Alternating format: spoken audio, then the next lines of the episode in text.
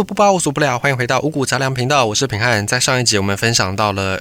东印度公司，英国的东印度公司，它之前是怎么样在印度这里进行殖民的开端。那这一集呢，我们继续的接续着这个故事来讲，到底印度当时候在蒙古尔帝国的统治之下，贾罕吉尔这位皇帝呢，他因为英国东印度公司的船队。要获取商业利益，击败了葡萄牙船队。于是呢，他们就宣称英国是印度的伙伴、亲密伙伴，然后也准许英国东印度公司可以在印度境内自由贸易。可是他没有想到，这件事情从此改变了印度国家的一个发展，甚至改变整个世界局势。再回到英国东印度公司，伊丽莎白女王给了东印度公司特许状之后呢，他们就。给这间公司一个特权，是从非洲的好望角一直到麦哲伦海峡这一段路程之间，十五年以内的生丝、棉的纺织品、宝石的贸易垄断权，全部都是归给英国东印度公司。而且每一次航行呢，这间公司可以先带三万英镑等值的金属出去，等于当成资本去买。而且前四次的航行在十五年之间。前四次的航行是不用交税的，就是你们赚多少，就是你们自己去分，不用交给英国皇室。那这么样丰厚的一个贸易的特权呢，等于就是宣告说，英国东印度公司就是我英国皇室在造的啊，谁敢来侵蚀这个东印度公司的贸易利益呢？谁就等于是跟皇室作对。所以呢，在这个严格的英国皇室的政策之下呢，东印度公司他们赚钱的速度是越来越快，甚至为了更好的赚钱。为了让东印度公司赚得更无后顾之忧，等到下一个继任者詹姆斯一世上台之后呢，他更是直接把这个十五年的限制给取消了，直接让东印度公司有永久的独占特许权。后来呢，这个东印度公司他们就慢慢的扩张自己的权利，除了免税啦，除了可以征兵之外呢，甚至还可以管辖在印度这里的。公司的职员的生死权，等于是司法权也交给了东印度公司。那一开始呢，这些特权确实都只是针对东印度公司的员工。可是逐渐因为公司的规模扩大了，所以最后这些特权就演变成对印度这里人民的司法权，有一点像是在殖民印度的感觉。而英国东印度公司走到这步田地呢，跟之前的荷兰东印度公司已经差不多了，就是脱离纯粹的商业贸易。的角色已经变成了一个以商逼政的外来的政权。那为什么英国他们要给东印度公司这么大的权利呢？就这些权利，假设不给的话，那所有的利润不是可以更好的流入英国的皇室吗？那皇室不就是可以多赚更多吗？为什么皇室甘愿要把这些特权给让出来呢？因为在英国这里，他们的商业发达的关系，英国的资本阶级已经崛起了。那这些中产阶级、这些资产阶级在英国国内也开始参与政治，他们有很大的一个话语权，所以导致呢，不管是朝野都觉得当前最重要的就是要出海赚钱。那既然呢，出海赚钱是大家的共识，那执行者叫做东印度公司，所以实际上这个东印度公司跟政府之间就是一体的嘛，就不需要分彼此。所以东印度公司赚越多，等于英国赚越多，等于大家的经济更好。所以当时候的英国国会呢，才授予国王这个权利，然后再让国王去颁发这些特权给东印度公司。而这个现象呢，在东方比较没有，尤其在当时候的中国的朝代里面是比较没有这样的现象。在中国里面的资产，它只能够是依附在政府底下的一种工具。可是呢，在当时候的英国，这个资产阶级，这个资本阶级，它是可以甚至统治国家的，它是可以变成一个领导者的。所以呢，在中国不会有这个什么中国。东印度公司类似的这种组织出现，可是中国呢有用朝廷去派出来的郑和下西洋。那么这件事情发生在英国呢，就是我们讲到的英国东印度公司。你只要把它想成是英国版的郑和下西洋就好了，大概就是这样的一个概念。那英国东印度公司本来他们的任务呢是收购东亚自己的香料回去欧洲来卖，然后呢一边呢输出英国的纺织品。一边赚这个价差，等于是一进一出，把这个货物卖出去，英国发大财，类似这样的一个概念。可是呢，英国的毛的纺织品，因为当时英国的纺织品主要都是以毛为主，羊毛居多。那这些毛的纺织品呢，太粗糙了，卖到东方来，东方根本就不穿，他们穿的这些生丝的那个质感都远远的超过毛的纺织品，所以没有办法，英国的这些纺织品卖不出去，等于说你只能够用真金白银去买这些香料，然后再去回到欧洲跟荷兰啦、跟法国等等竞争。结果呢，歪打正着的是，当时候英国已经插旗印度了嘛。在英国的东印度公司的印度员工这里呢，他们就发现，哎，印度这里竟然有全棉的纺织品，就是纯棉的纺织品。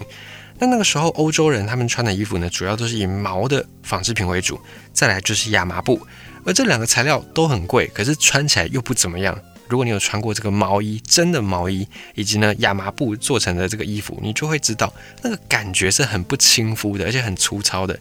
那不亲肤粗糙就算了，重点是这两种东西还很贵，所以当时英国东印度公司他们发现印度这里竟然有纯棉纺织品，就太开心了，他们就决定把这个印度的棉织品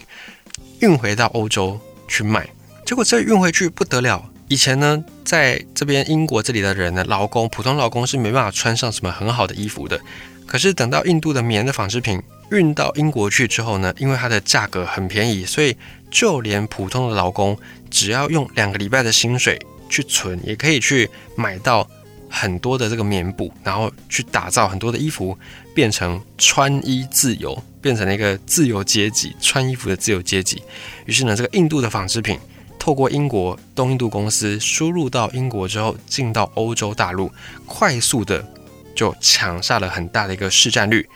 那英国这里本来他们是在倒卖香料。后来发现倒卖香料赚的不够快，直接呢改成贸易这个印度的棉织品，而这一项印度的全棉的纺织品呢，让东印度公司变成英国的商业龙头。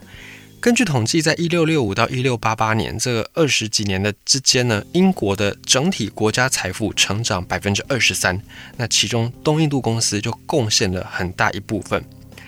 那因为东印度公司的生意兴隆，公司的股票啦也变成很优质的投资对象，股价分红都往上在窜，甚至还有人因为炒作东印度公司的股票呢，一跃变成非常有钱的大富翁、大富豪。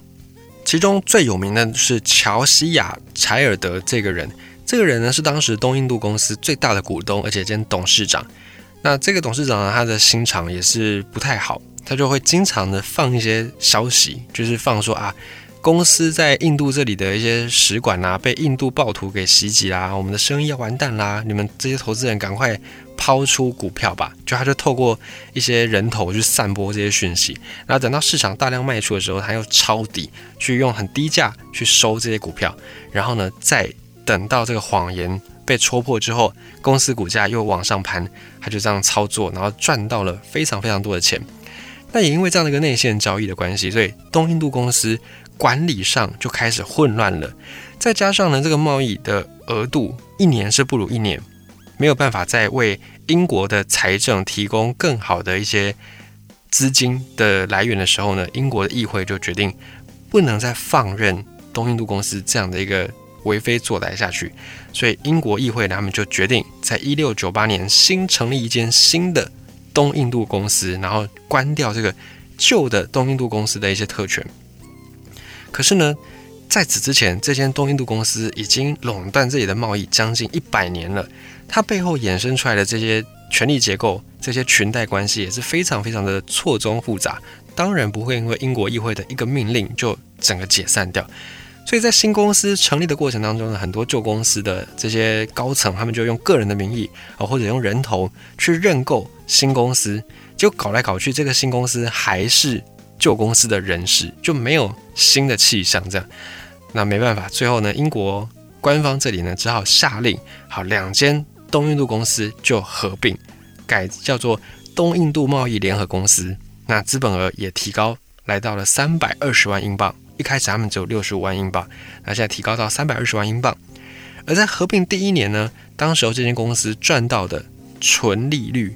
纯利润是三十五万英镑。最开始合并之后呢，这间公司就开始老实一点了。他们反正最重要的目标就是要垄断贸易嘛，可以赚钱就好了，对股东有交代就好。他们根本就没有想要去管这个政治的事情。那也确实，一开始东印度公司他们就是一间商业公司，他们的贸易的这些特权呢，都是政治特权所给的。那商业的地位呢，也是国王这边给他们的一个特许保障。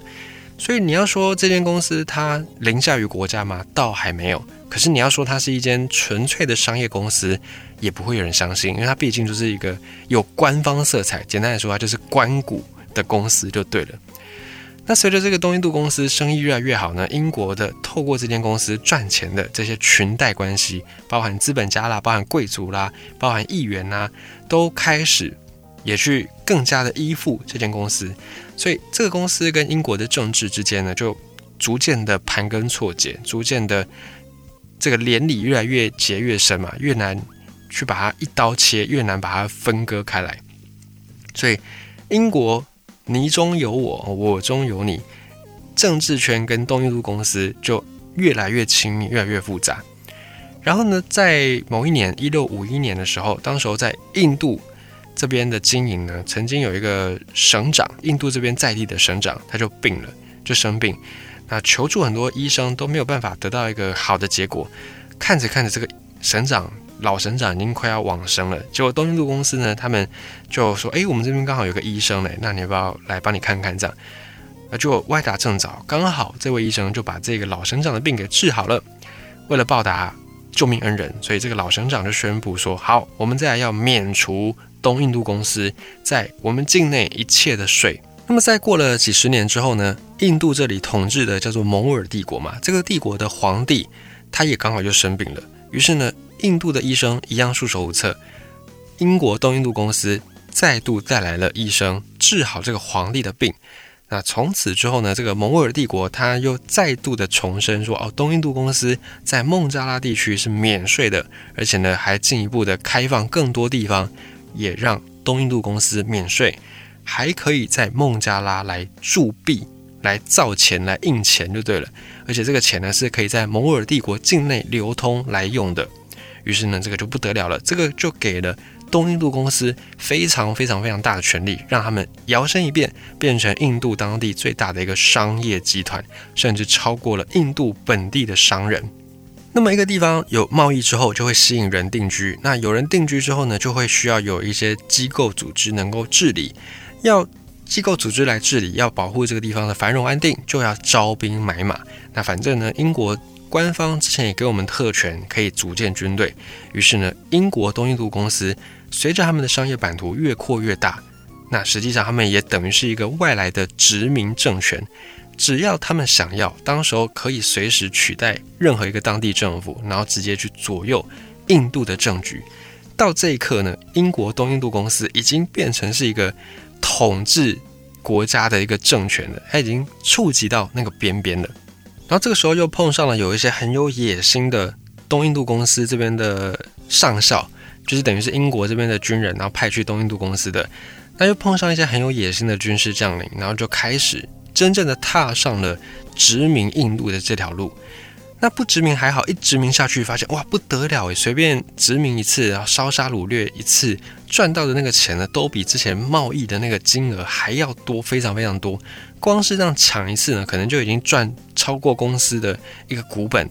这么样多的钱。于是呢，英国的东印度公司就开始在印度真正的殖民起来，真正的杀人放火、烧杀掳掠。可是天下没有。不灭亡的国家，也没有永远繁荣的公司。英国东印度公司最后也消失在历史舞台上，主要有两个原因：一个是因为英国的工业革命已经爆发了。虽然英国东印度公司在印度是土皇帝，可是呢，它本质上还是一个贸易商，而且是一个中盘商。那其他的这些贸易的额度呢，对英国的纺织业来说，也变成了一个干扰。因为之前呢，他们不是进口了印度的全棉纺织品吗？进到英国去，那对英国的纺织业来说，这个事情本来应该是我们英国的纺织业在赚的，可是却被英国东印度公司给整碗端走，所以当然英国的纺织业者就没有办法咽下这口气。所以后来呢，英国的纺织业改善了技术，尤其在工业革命之后，蒸汽机问世嘛，改善了一些纺织技术，然后改善了工厂生产的品质。所以英国这里生产的纺织品不但是价格比印度的全棉纺织品更低，而且整个材料质感上面也都更好。所以英国开始在十九世纪的时候反向输出他们的纺织品，然后逐渐的占领欧洲市场。那因为不再需要。东印度公司去进口这个印度的棉织品了，所以东印度公司讲话的那个声音就没有办法再这么大。